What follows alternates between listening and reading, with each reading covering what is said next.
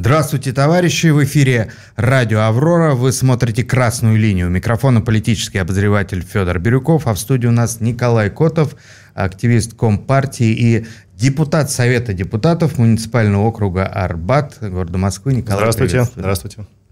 Как называется ваш, вернее, слоган вашего телеграм-канала «О жизни, о политике, о центре Москвы». Все вот, верно. А вот об этом мы сегодня поговорим. Вы один из э, таких самых молодых муниципальных депутатов, человек, который начинает э, политическую карьеру в совершенно, казалось бы, не политическое время. Мы знаем, что э, схлопываются свобода на выборах, схлопывается свобода слова. А у нас вводятся новые механизмы, которые позволяют начальству, да, чиновникам достигать нужных результатов даже уже без Э, значит, использование прежних там манипулятивных технологий. Но вот вы все равно вступили на этот путь и ведете борьбу в самом центре Москвы, в сердце, да, которая э, дорого и москвичам, которая интересна гостям столицы, и, конечно же, к которому приковано внимание правящей бюрократии. Давайте начнем Э, скажем так, э, с начала немного расскажите о своем политическом пути. Как вы пришли, как вы стали муниципальным депутатом, насколько это было сложно, какие трудности встретились? Ну, стоит коротко рассказать о моем вообще политическом пути. Вступил я в партию 18 лет. Раньше вступил в комсомол при Коммунистической партии Российской Федерации. И в какой-то момент три созыва назад мне предложили баллотироваться муниципальным депутатом района Арбат, собственно, в том политическом комитете, где я состою на учете. Конечно, это был такой, ну, первый опыт, проба пера довольно такая сумбурная, ничего было непонятно, вот, но, тем не менее, опыт есть, э, неудачный, вот, с точки зрения результата, но удачный с точки зрения опыта.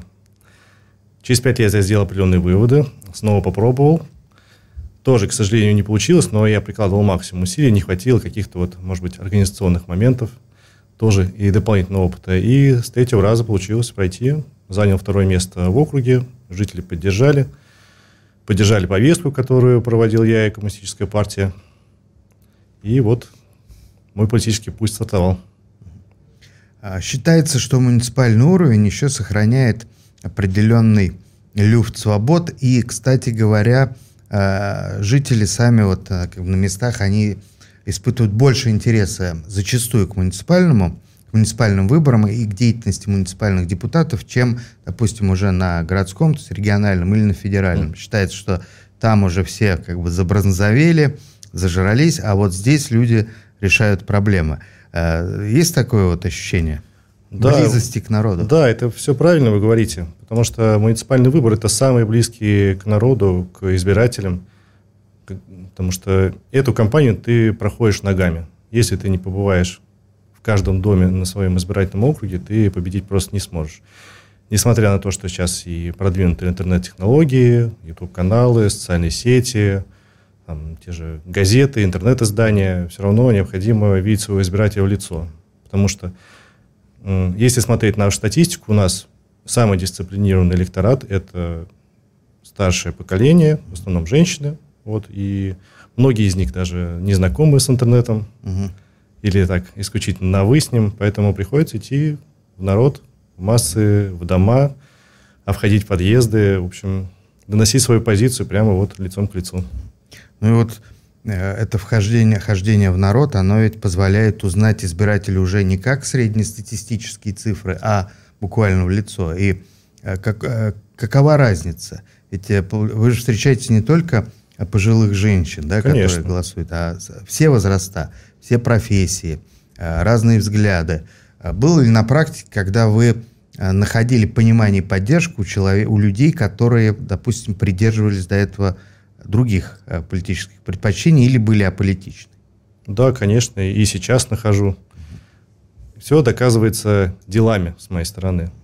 Многие, те, кто не поддерживали мои политические взгляды, коммунистические, социалистические взгляды, они все равно обращались ко мне своими проблемами, потому что они видели, что я человек открытый, мне интересно решать эти проблемы, я получаю от этого удовлетворение. И после того, как я уже решил их задачи, их проблемы, они вставали на мою сторону. Несмотря, может быть, они, может быть, они и дальше как бы расходились с моими политическими взглядами, но, тем не менее, меня поддерживали и поддерживают. Муниципальный уровень – это пространство еще относительно прямой демократии, прямого диалога. Да, согласен с вами, да.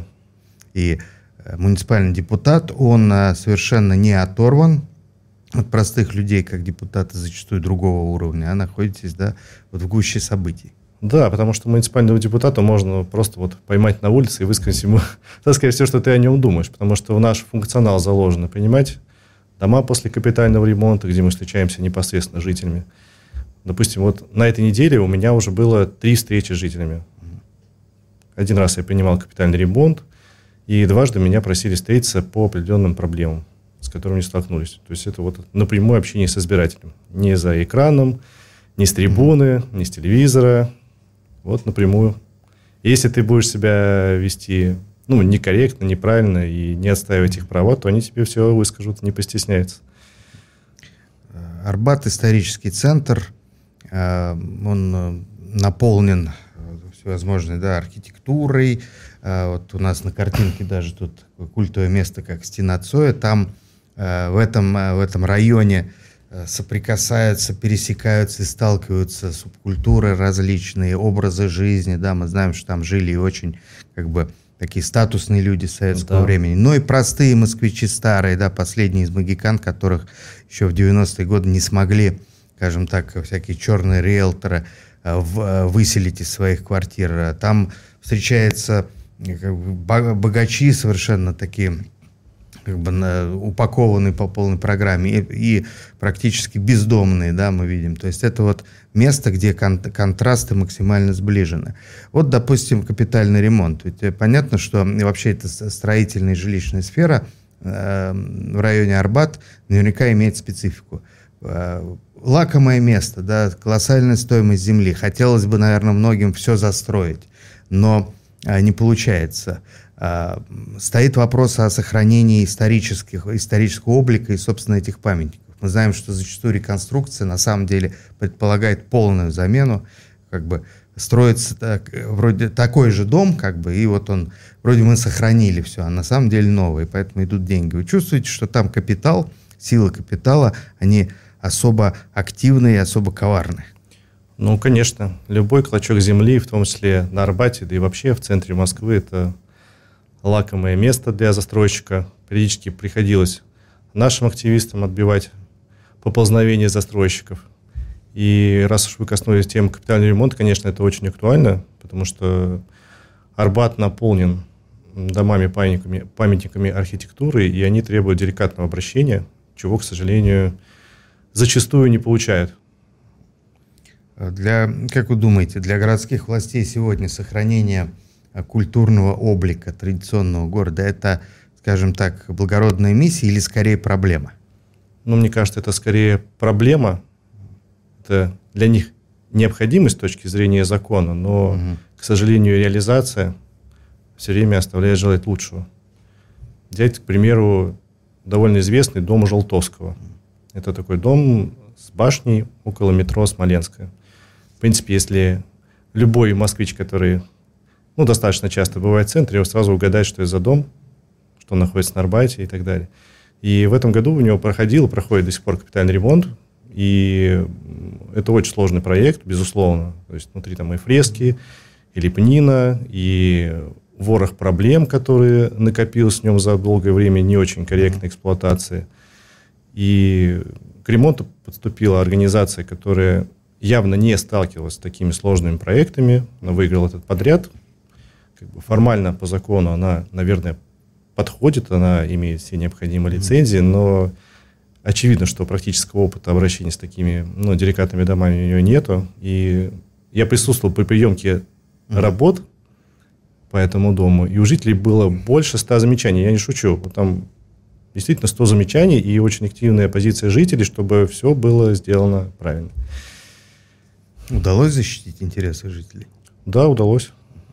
А каков уровень сопротивления со стороны чиновников, аффилированных структур, может быть, даже правоохранительных органов? Вы знаете, если есть поддержка жителей, то сопротивления сильного не оказывается. Как бы, если есть э, большая, сильная позиция жителей, по какой-то проблеме, mm-hmm. то власть обычно идет на уступки. Потому что вы сами знаете, что любая власть в Москве, она боится всегда огласки. Боится общественного мнения, какого-то резонанса, потому что у каждого начальства есть свое начальство. Да? Как бы, если ты будешь одним голосом по этой проблеме, то ну, просто тебя не услышат, думают, ну, какой-нибудь городской сумасшедший, да. А когда под инициативой подписываются, ну, 50, 80 человек, это уже очень заметно, и все начинают реагировать. Самоорганизация – важный момент и, собственно, профилактика да, возможных проблем. Да. Но э, зачастую люди организовываются, когда уже, по сути, слишком поздно, когда уже проблема превратилась в трагедию и катастрофу. А встречали ли вы на, вот, за, за время своего опыта уже политического скажем так, может быть, микросообщества, коллективы, которые понимают важность э, предварительной самоорганизации, создания каких-то устойчивых структур. Да, такие случаи есть, но, к сожалению, они единичные. На Арбате есть попытки создания территориально-общественного самоуправления, но оно не очень приветствуется, потому что если есть организованное территориально-общественное самоуправление, то оно ну, является что-то вроде консультативным органом при Совете депутатов и оно не имеет права принимать какие-то решения, но имеет право везде участвовать и условно совать свой нос. Угу. Не туда, куда очень хочется власти. Власть э, щелкает по носу, если там не, совсем не туда засунули нос? Ну, конечно, так пожурит, как минимум. Вы упомянули э, такой момент, что власть боится огласки и э, пасует перед организованностью. Но мы знаем, что принята масса Э, законов, нормативов, которые существенно ограничивают возможность граждан выражать свое мнение и, в частности, протестовать. То есть у нас практически в городе нельзя уже проводить там митинги, пикеты, демонстрации, встречи с депутатами Госдумы зачастую являются единственным способом какое-то публичное мероприятие э, организовать, но, э, может быть, на муниципальном уровне есть дополнительные возможности для гражданской активности, вот именно в наше время. Я скажу по своему опыту некоторые проблемы решались только благодаря огласке. У меня есть неплохой, неплохой налаженная связь с, с несколькими телеканалами, в том числе и с нашим партийным телеканалом, и федеральными СМИ. И чтобы решить некоторые, ну, может быть, местечковые проблемы, но приходилось привлекать федеральные СМИ. Ну, к примеру, случаи мошенничества. Как вы знаете, телефонное мошенничество сейчас очень распространено у нас вот, и некоторые жители района Арбата обращались ко мне угу. помочь с этим, потому что, поскольку случаев ну, огромная масса, они обращаются в полицию, это все довольно долго, э, долго пытается решиться, или, может быть, их игнорируют, так как только ты привлекаешь общественное внимание, приглашаешь СМИ, то все начинают шевелиться.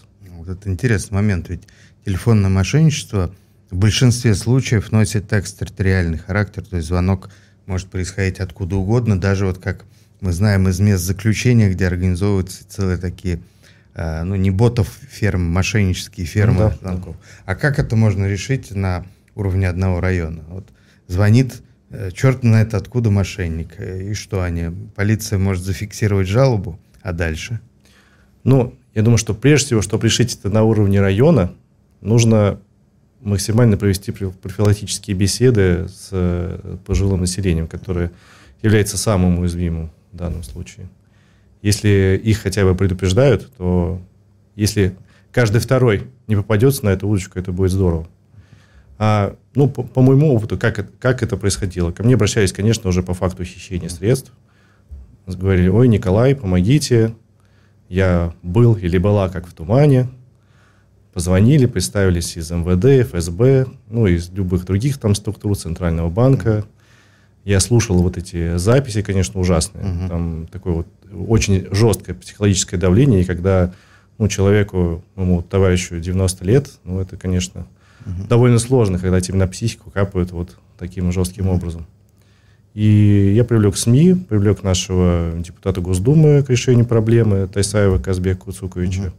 И таким образом мы смогли привлечь внимание Главного управления МВД, сразу дело, взяли на козырек. И даже несмотря на то, что все вот эти мошенничества, они происходят дистанционным образом, все равно а, какой-то физический след в Москве они оставляют.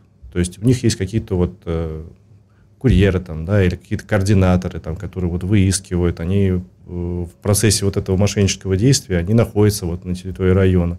Можно выискать их по камерам, да, там, как они это проводили слежку, как забирали эти наличные и так далее. То есть, конечно, денежные средства вернуть крайне-крайне сложно, но в ряде случаев мне говорили, что мы понимаем, что деньги потеряны, но нам главное, чтобы наказали виновных, и они больше никого не обобрали.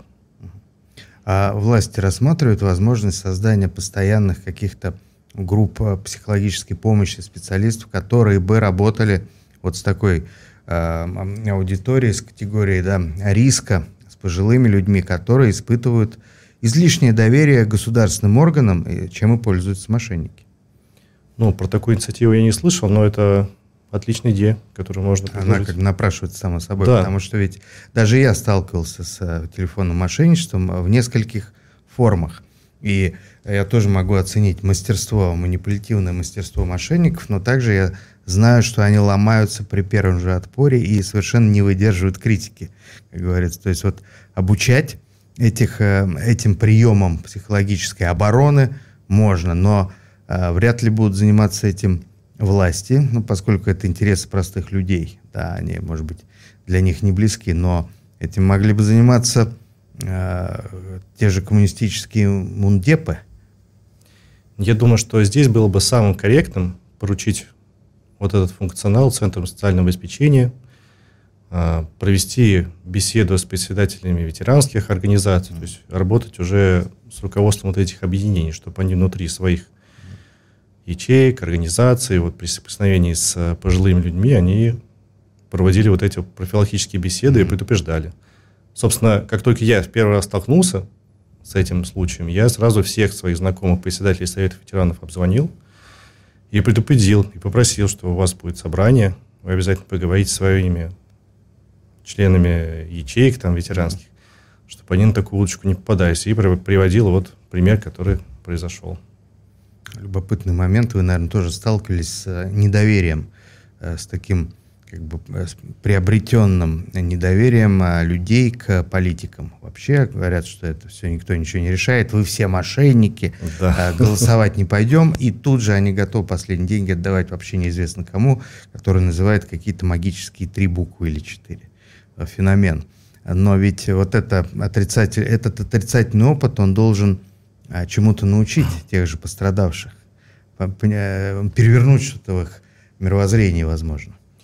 Знаете, мне кажется, что люди советским прошлым, наверное, они привыкли доверять органам власти в принципе и советской полиции, советской милиции, прошу прощения, да, там и другим государственным органам. Наверное, эта привычка настолько укоренилась, что когда им, вот, как вы говорите, называют магические там три буквы, МВД, допустим, ФСБ или Центральный банк, они берут на веру исключительно. Ведь прошло уже 30 с лишним лет. Да, вот привычка осталась. Советская история. Да. Половина срока, который существовал Советский Союз, почти. И все равно, да? То есть, э, аж э, как бы замечали ли вы э, дина- положительную динамику роста популярности, допустим, левых коммунистических идей, вот в их нынешнем виде, в виде КПРФ, среди вот простых жителей? Вот а, на вашем политическом опыте такое было? Ну, честно говоря, это довольно сложный вопрос. Потому что я просто поясню. А зачастую люди голосуют, допустим, за того, ну, на муниципальном уровне, uh-huh. за того человека, который знает, вот знает Николай Котов, он uh-huh. поможет.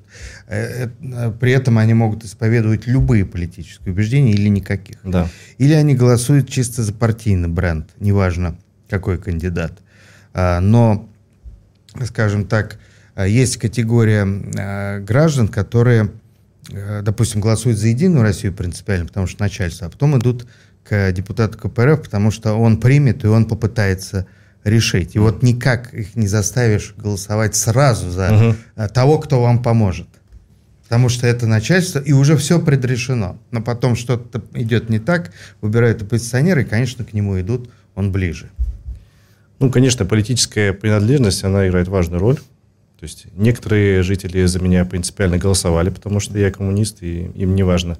Ну, Имя, фамилия. шли, да, под да, красным флагом? Да, да, конечно. Они говорили, что, ну, если от КПРФ, значит, порядочно. И, конечно, были те люди, которые говорили, что КПРФ нет.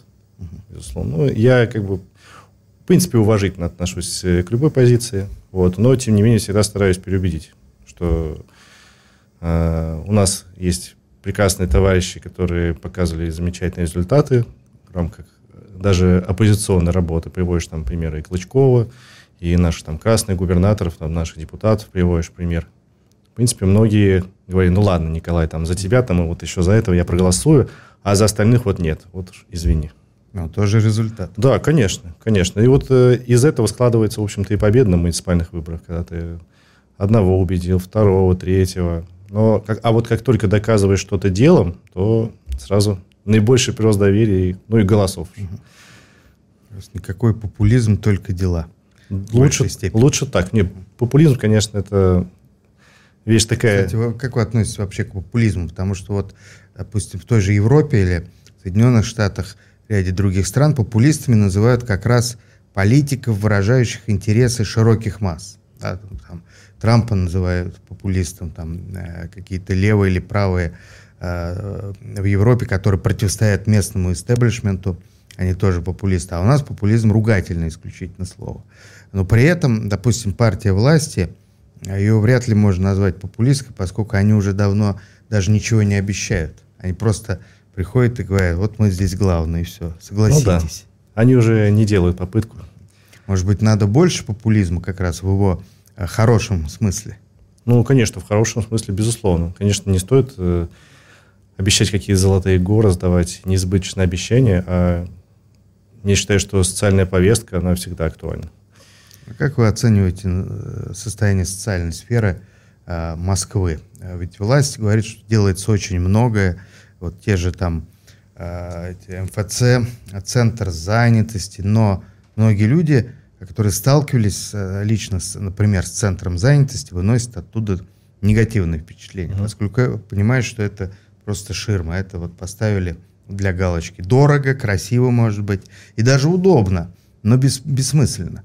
И э, есть поговорка шуточная, да, как похорошела Москва при Собянине. Вот Арбат, центр Москвы, знаковое место. Похорошел Арбат за это время?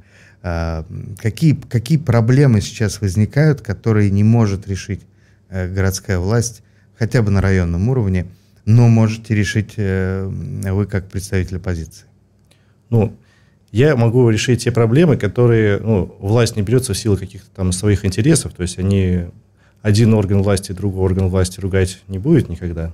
Ну, ну к примеру, э, там, депутаты, допустим, от «Единой России», да, это неважно, Москва или регион, там, они никогда не будут критиковать, допустим, исполнительную власть или каких-то вот там чиновников. Ты же не будешь... Очень сложно, я думаю, критиковать своих однопартийцев, например, да? То есть, э... Хотя принцип демократического централизма, наоборот, да. предписывает. Да, да, в этом плане преимущество оппозиционной политики, что он может критиковать, ну, власть в принципе, да, и указывать на ее ошибки. И как только ты на нее указываешь ошибки, уже появляется какой-то, ну, повод на них отреагировать. Вот э, простые жители Арбата как живут? Я просто для иллюстрации, не все наши зрители москвичи, не все знают Арбат, приведу две цитаты э, Булата Акуджава, который uh-huh. жил на Арбате, собственно, uh-huh. и там памятник даже uh-huh. стоит ему. Вот у него известная песня «Ах, Арбат, мой Арбат, ты мое призвание, ты радость моя и беда». А другая цитата Эдуарда Лимонова, который написал где-то в, в э, середине 90-х. А, я напомню, тогда там был большой рынок, по uh-huh. сути дела, на Старом Арбате, где торговали матрешками, военной формой, там, ну, всем, вплоть до чайников каких-нибудь старых. Когда иду я по Арбату, мне хочется иметь гранату. Вот сегодня Арбат, э, о, туда стекаются туристы, да, это туристическое это отдельная проблема, место, да. да. Но в то же время это очень своеобразный, компактный мир, да, где до сих пор живут люди, которые вот там э, в своей атмосфере. И как, как сегодня живется обычному арбатскому сторожилу, который э, ну, каждый день вот выходит из дома и сталкивается с наступающей современностью, и наверняка она ему не всегда и не во всех аспектах нравится. Ну, я с вами согласен. Вы упомянули насчет туристического потока. Конечно, это тоже отдельная история, потому что далеко, далеко не все жители рады этому, потому что все, что интересно туристу посмотреть, э, это одна история, а люди, которые здесь живут, им совершенно э, не радует их такое пристальное внимание, потому что там, где туристы, там громкая музыка, шум, какие-то там драки, байкеры, опять же, увеличение количества маргинальных элементов, конечно, такого раньше не было. И... Хотя Арбат не привыкать, там и панки тусовались, вот стена Цой одна чего стоит. Да, стена... Первые московские скинхеды появились тоже на Арбате. Да, каждый год поднимается, поднимается вопрос о ее каком-то но это же уже культурная достопримечательность. Да, и, ну, большинство жителей Арбата, они, в принципе, не против именно как культурной достопримечательности, да, но, к сожалению, следствие этой культурной достопримечательности, да, там распитие алкоголя, такие там... Ну, а распитие это запрещено сейчас ну, в любом да. месте. И даже вот э, соседние с нашей студией «Чистые пруды» угу. долгое время это было тоже сосредоточие маргинальных элементов, там а пройти нельзя было спокойно. А сейчас вроде как, за исключением некоторых случайных фигур, за которыми, кстати, надо отдать должное оперативно сотрудники приходят. Uh-huh. все чинно и благородно. То есть, э, и у стены Цоя теперь тоже другая ситуация. Но а, вот, может быть, она интересует кого-то как коммерческий объект, чтобы ее заменить, застроить там? Нет, такого интереса я не слышал. То есть Арбат все-таки в силу и своей такой вот исторической магии, традиции и наверное, да, законодательно он защищен от э, коренного, коренной перестройки. Ну, в целом, да, потому что чем отличается житель э, центра и житель Арбата, в том числе наиболее ну, ре, реакционный такой, он больше стоит за свои дома. Консервативный, наверное. Ну, такой он э, больше готов оставить свои права и права своего mm. дома, на мой взгляд. Ну, так Получается, он более решительный. Более решительный. И даже революционен. Да, более решительный революционный. Да. Арбат еще, напомним, он э, э, ну, ран, в, в прошлые годы был одним из центров и протестных акций. Там все время что-то происходило. Да, ну, да, да, даже если банально посмотреть статистики по выборам, то есть э, центр Москвы всегда был более оппозиционный, чем окраин. Это до сих пор так. И поэтому вы, вам там проще и эффективнее находить взаимопонимание. Да. А казалось бы, ведь э, много богатых людей успешных, э, в принципе, хорошая инфраструктура, там нет таких проблем, как во многих спальных районах, а, но тем не менее люди действительно настроены протестно. А почему? Ну, конечно, Арбат, на Арбате достаточно много состоятельных граждан, но подавляющее большинство это обычные люди, как мы с вами. И у них такие же, в принципе, проблемы, как и у нас с вами. Поэтому и богатые, условно, и не очень богатые, они стоят за, за свою территорию, за свои дома, за свои дворы, так же, как и все остальные. А ну, все-таки, вот э, если так брать, скажем так, острые точки, да, точки напряжения по Москве, мы все время видим, как э, не только, допустим, старые дома да, заменяют новыми, вот это со времен реновации, mm-hmm строят человейники, но и покушаются и на объекты культурного наследия, вопреки э, законам. Э, допустим, да, вот стадион юных пионеров был, uh-huh. по сути дела, уникальный комплекс. Uh-huh. Сейчас там элитный жилищный комплекс. Uh-huh. Но, но оставлены, по-моему, там какие-то элементы значит, предыдущей архитектуры. Таким образом, вроде как все сохранили. Ну, вроде реконструкция, а не капитальный снос, понятно. Да. Э, второй часовой завод, да, тоже на его месте уже угу. построили жилищный комплекс со всеми э, делами там. Э, чуть ближе к Динамо выстроили огромный небоскреб в, сти- в американском стиле угу. 20-х годов, я его называю башней Кинг-Конга. Там вот угу. ждешь, пока, когда он залезет. Это же, по сути, делает изменение облика, облика города. Ну, хорошо, если это удачно. А, допустим, посягательство на зеленые зоны, когда на месте парков, э, зеленых насаждений на берегах Москвы, реки, все это значит, уничтожается, весь этот ландшафт выстраивается, вот это вот элитное жилье. Э, люди борются, но зачастую им даже сама организация и активность не помогает, потому что интерес капитала сильнее. Да, превалирует. А, да, но Арбат, если так вот невооруженным взглядом смотреть, вроде как справляется пока. Может быть, Э, вот этой капиталистической акулы побаиваются его кусать по каким-то причинам? Побаиваются жителей? Ну, в последнее время, конечно, да, такой масштабный незакон или законы застройки и сильного обновления, которое меняло бы там облик, сильно в негативную сторону не было. Во-первых, нужно понимать, что Арбат достаточно, в принципе, плотно застроен. И чтобы что-то построить, нужно что-то уничтожить для начала. Как бы при предыдущем мэре, да, есть там такие вот, условно, золотые зубы в челюсти, да, на Арбате. Сейчас, сейчас счастья такого нету. Пока что. Но уверен, что как только появится возможность у какого-нибудь застройщика приглядеть какой-нибудь не очень хорошо стоящий дом, который нуждается в уничтожении, там, да, сносе. Если он аварийный, то это очень перспективный проект для застройщика будет. Вы упоминали про реакционных жителей. Э, поддержу тезис, поскольку еще в советское время, mm. Допустим, многие москвичи и жители Арбата не любили э, Новый Арбат, тогда Калининский проспект, называли его вставной челюстью Москвы, а теперь, по прошествии многих лет, уже и неотделим, да, район, угу. как бы едино воспринимается. Уже мы видим, как э, со всех сторон наступает, как бы, да, новая архитектура, вот этот новый порядок, а это уже ста- становится ансамблем. То есть время притирает. Но, а какие бы вы могли, э, какие-то, может быть, интересные истории с практики, э, когда удалось защитить э, какой-то объект э, или там вскрыть какие-то нарушения во время капремонта. Вот что-то яркое, что вы, кстати, наверняка будете использовать в следующих своих избирательных Слушай, ну, есть интересный проект, который я веду сейчас. Mm-hmm. Вот, и есть интересные проекты, которые решены. Начну с того, что веду сейчас. Очень известный в рамках района случай, связанный как раз с незаконной застройкой.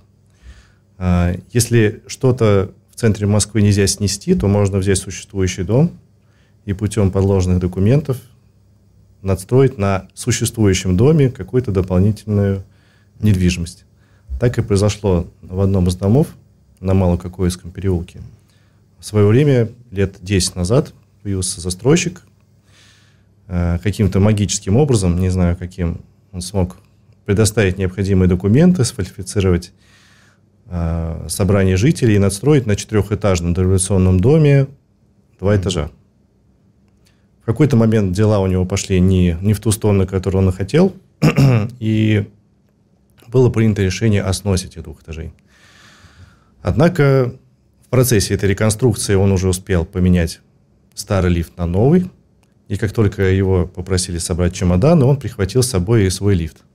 А старый не вернул. И жители уже 10 лет, 10 лет пытаются вернуть лифт обратно. Ну, хотя бы, чтобы поставили новый. И никто за это, ну, не хочет брать ответственности, потому что сам застройщик, он, ну, банкрот, с него взять нечего. Да, у жителей, ну, я не, не совру, у них действительно вот, вот такая папка mm-hmm. различных отписок, там, мэрия, префектура, все что угодно. И на текущий момент э, мы обратились по этой проблеме к Леониду Андреевичу Тюгану в рамках, в том числе, его избирательной кампании, и он обещал, что на ближайшей сессии Мосгордумы, когда будет утверждать бюджет, он внесет этот проект ну, под индивидуальное финансирование. Будем надеяться, что у него получится. Можно было выпустить такой плакат. Нельзя просто взять и украсть лифт. Да. Ну, смотрите, нельзя действительно и поставить, и украсть лифт без ведома и одобрения правящей бюрократии. Но при этом, как выясняется, не, эта правящая бюрократия ни за что не отвечает. То есть интересная такая двухуровневая система э, прибыли и безответственности получается. Да, очень удобно. Ты можешь принять какое-то неправильное решение, но при этом нести за это никакой ответственности. Вот, наверное, вот эта э, борьба с, с такого рода даже не нарушениями, это уже системный момент, системная тенденция, системный блок и является одной из главных задач оппозиционного депутата. Да, согласен. Давайте приведу также какой-то положительный пример. Он, конечно, не касается какого-то там застройщика, пока что, mm-hmm. да, пока что эта проблема еще не решились. А, но в какой-то момент ко мне обратились жители, которые устали от бесконечных киносъемок на территории их дома, на территории их придворовой территории. На Смоленской набережной есть такой видовой дом, дом 513, его еще у нас называют генеральский, потому что там получали квартиры заслуженные военно-начальники и работники космической отрасли. И поскольку он такой весь э, фасадный, красивый, то самое оно снять там какой-то сериал про советскую эпоху. Угу. И, ну, пока что пока количество сериалов, которые там снималось, исчислялись там единицами в год, ну, жители кое-как это терпели. Но в последнем году э, кинопродюсеры не пригнули уже палку и снимали уже чуть ли не каждые две недели. Вот. А с точки зрения закона оно не выдерживает никакой критики, потому что, чтобы вообще проводить какие-то киносъемки, нужно, чтобы были согласны все собственники. Угу. Проведено какое-то собрание, угу. открыт какой-то счет, на который можно официально, можно, можно было бы оплачивать вот эти киносъемки. Но, конечно, ничего этого не было сделано. Эти кино, кинокомпании, они договаривались просто напрямую с каким-то из жильцов, и потом апеллировали этим, что вот, а у нас же там договоренность там, с 13 квартирой, он разрешил использовать весь подъезд, нижний этаж и все коммуникации. В общем, удалось привлечь внимание, написать нужные станции, и спасибо э, организации «Гормост», которая эксплуатирует вот, э, метромост, если знаете, проходит через Москву-реку, вот, соединяет район Дорогомилово и район Арбат, да, условно. Вот, э, после того, как им написал письмо, подкрепил тоже мои обращения в Федеральную службу охраны и так далее, киносъемки прекратились. Они поставили там пост блоки, и больше киносъемки там не проходят. Потому что жители, а, как бы, это было не только неудобство для жителей, они еще опасались, ну, в связи с текущей такой неспокойной обстановкой, что вот это вот открытые подъезды, открытые двери, они могут использоваться какими-то, возможно, там, какими-то террористическими организациями, что-то такое. А, потому что на пути э, Смоленской набережной проходит воздушная трасса президента. Uh-huh. Ну, то есть, по факту, когда у тебя все двери на распашку, любой человек там под видом какого-нибудь киномеханика с большой сумкой может пробраться на последний этаж и сделать все, что угодно. Или под видом актера, одетого как террорист. То точно. Совершенно точно, открыто. Да, да. Вообще близость к власти всегда опасна для простых людей. А, а вот а, другая проблема, с которой многие москвичи и гости столицы сталкиваются за последние годы, это, наоборот, закрытие всех ворот. А, понятно, угу. что подъезды на замках – это правда. Но вот все эти междворовые переходы, которые ранее были открыты, в моем детстве мы спокойно гуляли, да. из, бегали там из двора в двор, сейчас все перекрыто, все непонятно, то есть как бы как будто бы все в частных руках, как будто вот кто-то взял там и купил двор, угу. вот и уже а человек не может спокойно из магазина домой пройти, он должен походить там по центральной улице. А, с этим как-то можно бороться или это уже необратимые последствия нынешнего строя? Я думаю, что желание жителей закрывать свои дворы, оно обусловлено прежде всего количеством маргинальных элементов, то, что Арбат... Зачастую же не, никто не а, ну, формально спрашивают, как у нас выборы проходят, но решает 2-3 человека, допустим, которым это зачем-то нужно. Угу. А потом люди могут полгода добиваться ключей э, для, от шлагбаума. А уж я не говорю про то, что сама вот эта как бы сама система дворов, да, она нарушается, она становится даже просто-напросто опасной э, для простого человека, ведь если он встретит, допустим, преступника, если он uh-huh. раньше мог уйти от него дворами или как-то здесь, uh-huh. теперь он заперт. Вот блокировка идет. Ну, тут как бы открытая территория, закрытая территория, у нее есть свои плюсы и свои минусы. Вот в рамках некоторых дворов я просто ну, не представляю, как бы им жилось, если бы они свои дворы не закрыли просто. То есть, когда какой-то определенный квартал находится непосредственно рядом со станцией метрополитена, ну, я знаю отзывы жителей, и когда у них были открыты ворота на распашку, у них были большие, ну, большие сложности. Ты гуляешь там с ребенком на детской площадке, там какая-то пьяная компания, гитара и так далее. Но, конечно, перегибать палку тоже не надо. Нельзя превращать э, центр Москвы в какой-то сплошной забор, там где-то есть пара главных улиц и все нужно соблюдать э, грань между какой-то баланс, комфортом, безопасностью да, и тут, концлагерем. Да, тут нужен какой-то баланс. Э, если рядом какое-то шумное заведение, где тусуются пьяные компании и так далее, пожалуй, некоторое перекрытие границ дворовых территорий, оно обусловлено. А перекрывать все дворы, ну, считаю, неправильно. Ну, вот, кстати, такая проблема шума, она же существует в районе Патриарших прудов уже много лет. А, но дело в том, что там нет, э, как бы не в дворах делают, все, все закрыто как положено, а это все происходит просто на улице. Вот они заведения. И даже не, не особо пьяные компании, но да. просто шумно, все, всегда кому-то не нравится. Ну, конечно, там просто настолько много людей, и Арбат не исключение. Как только Арбат сделали пешеходные улицы и туристические улицы, конечно, там даже если все заведения выключат свою музыку, будет слышен все, топот туристов. Все равно достаточно шумно, да, достаточно шумно. Но как раз с этими проблемами приходят к нам, как мы, муниципальным депутатам, и мы реагируем. В принципе, люди э, и организации после профилактической, профи, профилактической беседы, они уменьшают громкость там, музыки и так далее, в том числе и уличные музыканты. Поделитесь ли вы планами, своими политическими планами на будущее? Ведь впереди, скажем так, целая серия таких важных выборов. Ну, понятно, следующий год президентский, но и Московская городская дума, за ней э, Государственная дума. Какие у вас планы? Ну, нужно понимать, что во всех выборах я принимал участие. Если не как кандидат, то как э, член участковой избирательной комиссии, территориальной избирательной комиссии, был в штабах различных кандидатов. И все эти выборные процессы, они мне не новые. И да, вы правы, в следующем году будут выборы, в том числе вот, выборы президента, где я буду участвовать в нашем ну, политическом процессе, поддерживать нашего кандидата, который поддержит партия. И выборы Московскую городскую думу, в которую я хотел бы принять участие, если партия поддержит. А, нововведение, используемое в этой, ну, вот уже сейчас на выборах, uh трехдневное голосование, ДЭГи, а, как у вас расцените, они скорее вредны с точки зрения интересов рядового избирателя и Компартии, либо это все-таки инструменты, которыми можно научиться пользоваться? Ну, я думаю, что вы как активный политический такой обозреватель, да, я думаю, что вы прекрасно понимаете, что любые изменения политических технологий, они происходят исключительно для улучшения результатов и упрощения жизни представителей партии власти. То есть э, до Дега они сталкивались с тем, что есть наблюдатели, которые снимают все на телефоны, выкладывают все это в социальные сети, вызывают какое-то недовольство. Дистанционное электронное голосование как раз э, убрало эту проблему. Потому что наблюдать за дистанционным электронным голосованием ну, по-настоящему нормально не получится. Остается только довериться, так сказать, федеральной машине. Как бы единственный плюс дистанционного голосования, который я вижу, это повышение явки. Угу. Если оно настоящее, конечно. Тоже вопрос.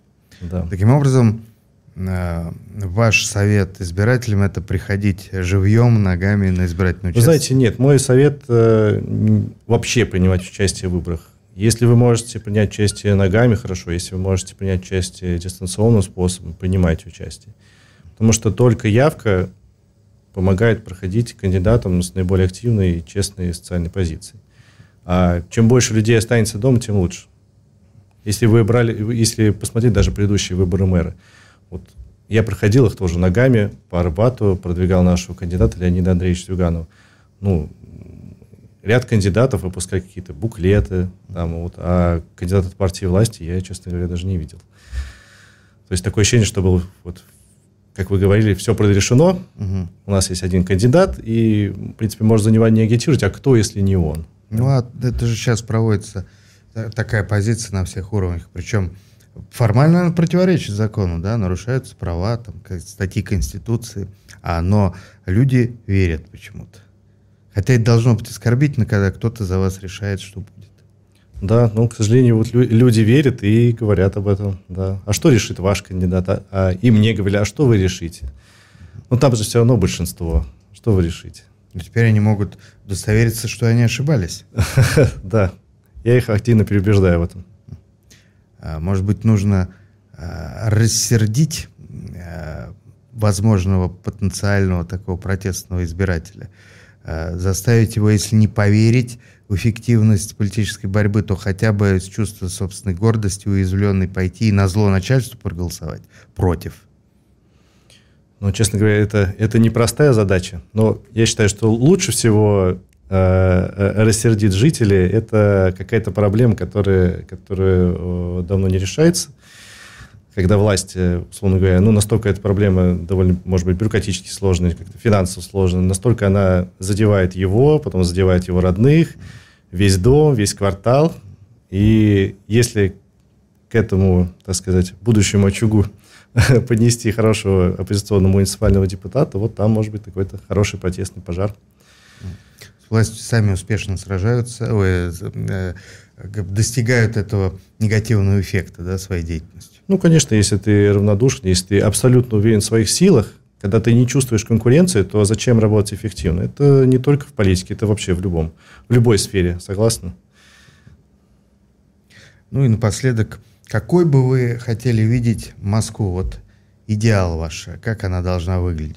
Это какой-то футуристический город, либо это, наоборот, старый консервативный город? Вот, как, э, ради чего вы, собственно, и занимаетесь политической деятельностью? Ну, если э, не брать самый важный момент, помощь людям, каким бы вы хотели видеть город Москва? Ну, я хотел бы видеть город, город Москва красивым, прежде всего, э, интересным, э, чтобы жителям жилось в нем комфортно, чтобы э, он входил, не знаю, во все лучшие рейтинги городов мира. Для меня самое главное, чтобы Москва сложный вопрос.